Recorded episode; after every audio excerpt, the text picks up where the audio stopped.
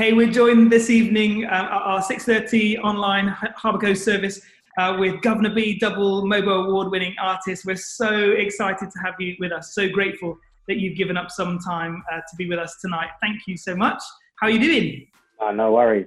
Yeah, doing okay, doing good, apart from the monstrosity on my head at the moment. Because the I think it's good. I think it's working. Oh, thanks. It's very kind of you. Have you been locked down in London? Yeah, so we're in London. I live in uh, Greenwich Southeast, and um, yeah, it's taken a bit of getting used to because I'm not the best at um, twiddling my thumbs and being indoors loads. Um, but yeah, I've never been more grateful for a garden. I never really used to go out there, but I've been out there quite a bit. So a bit um, disappointed in myself that I took it for granted. But it's been cool. My son's um, seven and a half months old now, so it's been cool to be home a lot more and see him grow and stuff. But yeah, man, I've been enjoying chilling out a little bit more. Guvna B, we're noticing that um, a lot more people are starting to explore faith during this time. Um, there are stats that are saying that maybe one in four people are turning to prayer or even trying church online. Um, and so we were just wondering, what would you say to those people that are maybe starting to explore Christianity or church during this crazy time? I think it's an exciting journey. Um, I think most of us love the idea of kind of being king of our own castle um, until we find ourselves in situations that we can't control, in situations that can be quite overwhelming. And I'm thankful um, that I believe uh, that God's still God in these kind of situations, and He's still open to anyone that wants to get to know Him a bit more. So I'd say, yeah, just use this as an opportunity to just realize that we haven't always got it all figured out, and it's not a bad thing to lean into the one who does, man. So um, yeah, just keep reading, keep praying, and keep developing that relationship. And I don't think there's a right or wrong way to do it. I just think every single step closer to God is, is a great one. Have you always been a Christian? Did you grow up as a Christian? Yeah, so my family, uh, they're Ghanaian. Uh, they came over to England. They were Christians. Um, faith was a big part of their lives, and so they dragged me to church with them when I was a youngster. But I don't think I really understood what it was like or what it meant to be a Christian until I was about 15. I just kind of went because I really liked the youth group um, and the kids' work and stuff, and because I had to. But yeah, when I was 15, my mum didn't really force me to go anymore. So I didn't want to be involved in something that my heart wasn't really in. Um, but my youth leader, he was great. He kind of walked through the Bible with me and took me under his wing. And it wasn't like this light bulb moment for me, but it was a journey of ups and downs and reading stuff in the Bible, understanding it, and not understanding it. And yeah, I just kind of figured that, you know what, I, this is real for me and I want to explore it more. And yeah, just been on that journey ever since. Obviously, you're in the creative industry, that's sort of like your job. And the music that you produce is um, like highly creative. You've got, um, well, newish album out. You were supposed to be touring this autumn, weren't you? Is that right? Yeah, I was meant to be touring in the spring, so it was meant to be in April, um, but we've postponed it to November. So obviously we'll watch things closely, but hopefully I'll still be able to do it later on in the year. Have you always been creative? Did you always know that you were creative? Um, it was actually my English teacher, not my head teacher at primary school. I got sent out of class a few times, and one time in her office, she just said, "Ah, I don't know why you're not applying yourself in English because you're a really, really good writer." Um, and I think that was the first time someone had said something that made me uh, believe in myself and think I was good at something. So from then on, my attitude in my English class just shifted, and I was just really focusing on writing my stories and stuff. Um, so yeah, I think that using words to convey emotion and communicate has always been something I've been blessed with, like from a young age, and I really enjoy it. But I just feel like everyone's creative in some way. Um, sometimes it takes a while to tap into that, but I think even if you've got um, a job, for example, that isn't seen as a creative one. I don't know, like a lawyer or accountant. I, feel, I still feel like you have the opportunity to see the world in color and be creative in your own way. So I guess it's just a case of trying to find out. It's interesting that because like people, um, we've got someone on our team and she um, it heads up our creativity actually, um, but she um, found it took a long time before she was able to own the label because it's like yeah. you either are a creative or you're not. That's so encouraging that you said that because um, so many people sort of like, oh, I, I can't call myself a creative. I feel like we're made in the image of God, and God is the author of all creation. So it would just be strange to me if we couldn't tap into that at all. There were some people that could tap into that and some people that can't. Um, I just think that the way that we view creativity needs to shift a little bit. It's not always like the music guy or the person that can draw that well. Sometimes it's the way that you handle a situation or the way that you approach whatever work you're involved in. So um, yeah, I think creativity is part of everyone's life in some way. You, your music like, um, also tells a story a bit of your faith. And is that like intentional, or is it just like well, it tells your whole story, and faith is part of that, or or is it like intentional? I think my faith is a foundational thing, and it shapes my worldview. And even though in my music I talk about various issues from youth violence to, to purpose and that kind of stuff, I just think my faith is so important to me that it just naturally leaks into everything that I say because it's the foundation of it. And I think very early on, I tried to kind of leave it out of my music, but I just felt like a strong conviction that God has me in this arena to shout his name loud. And that doesn't mean that I say Jesus in every song, but it just means that he's the foundation of all the themes that I speak about. So yeah, I think it just naturally bleeds into the music. Did you try and leave it out because like people's perception of Christianity is that it's lame? Yeah, precisely. Yeah, I didn't want to be like a a poor man's Stormzy or a poor man's Kendrick Lamar. Do you know what I mean? Um, I wanted to be credible, a credible musician in my own right.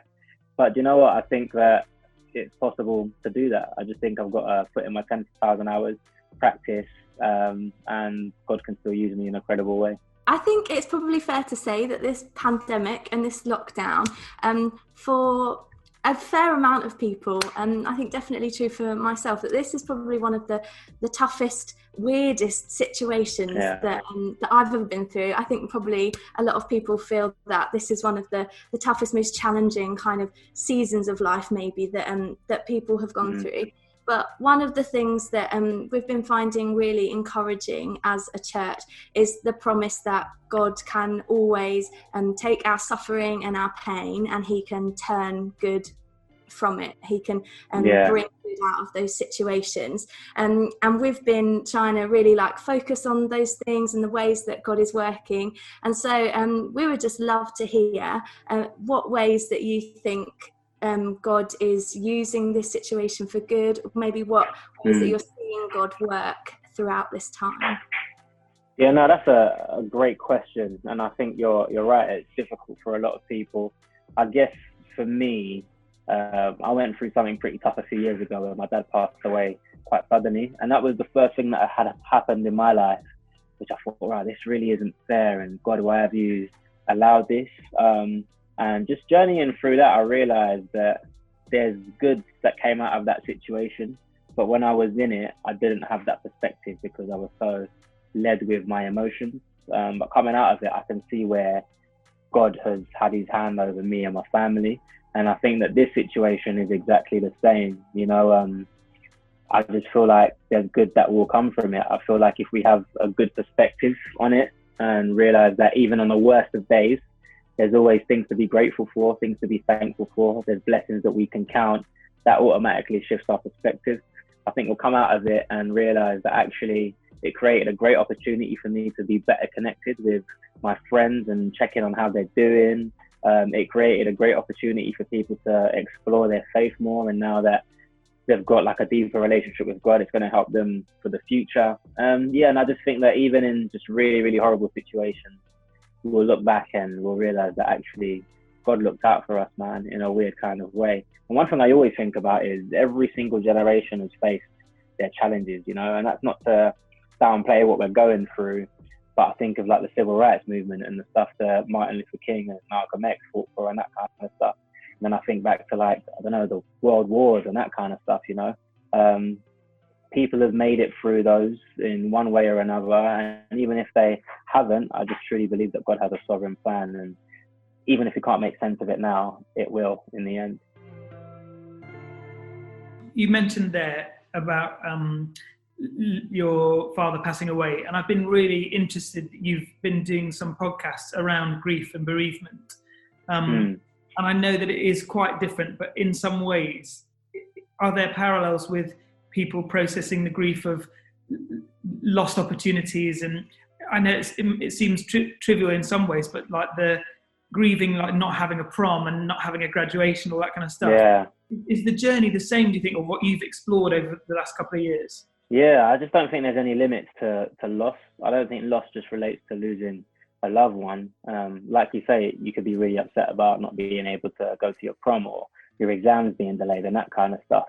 I think one bad attitude that I developed um, shortly after my dad died was I thought that I was the one that was going through the hardest time. And if someone came to me with like a problem that I would perceive as little, like if they've had a bad day or something, I think, oh, you should just be grateful because it's not that bad. But actually, well, like the way God looks at it is He cares about everything that makes us tick, and whether that's a delayed exam, a prom, a flat tire, losing a loved one, whatever it is, He cares about it. So I think that we're allowed to grieve for whatever really hurts and pains our hearts, and there should be no rules or guidelines around that. But yeah, you should just be free to grieve whatever affects you, and just know that in that, God has the power to to move you forward and see you through.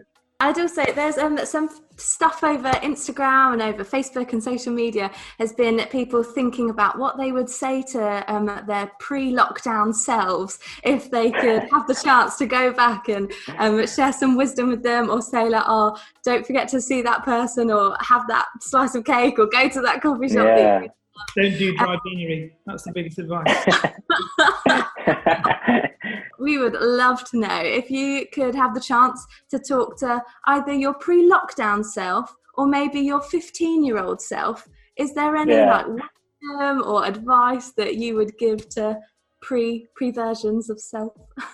Yeah, no, that's a great question. I think I'd just say it's okay to take a break. I think I was such a workaholic and always felt like I had to be working on something because like I'm self-employed and that kind of stuff. And if I was to take a break, maybe like my world would stop or the, my career would stop or whatever.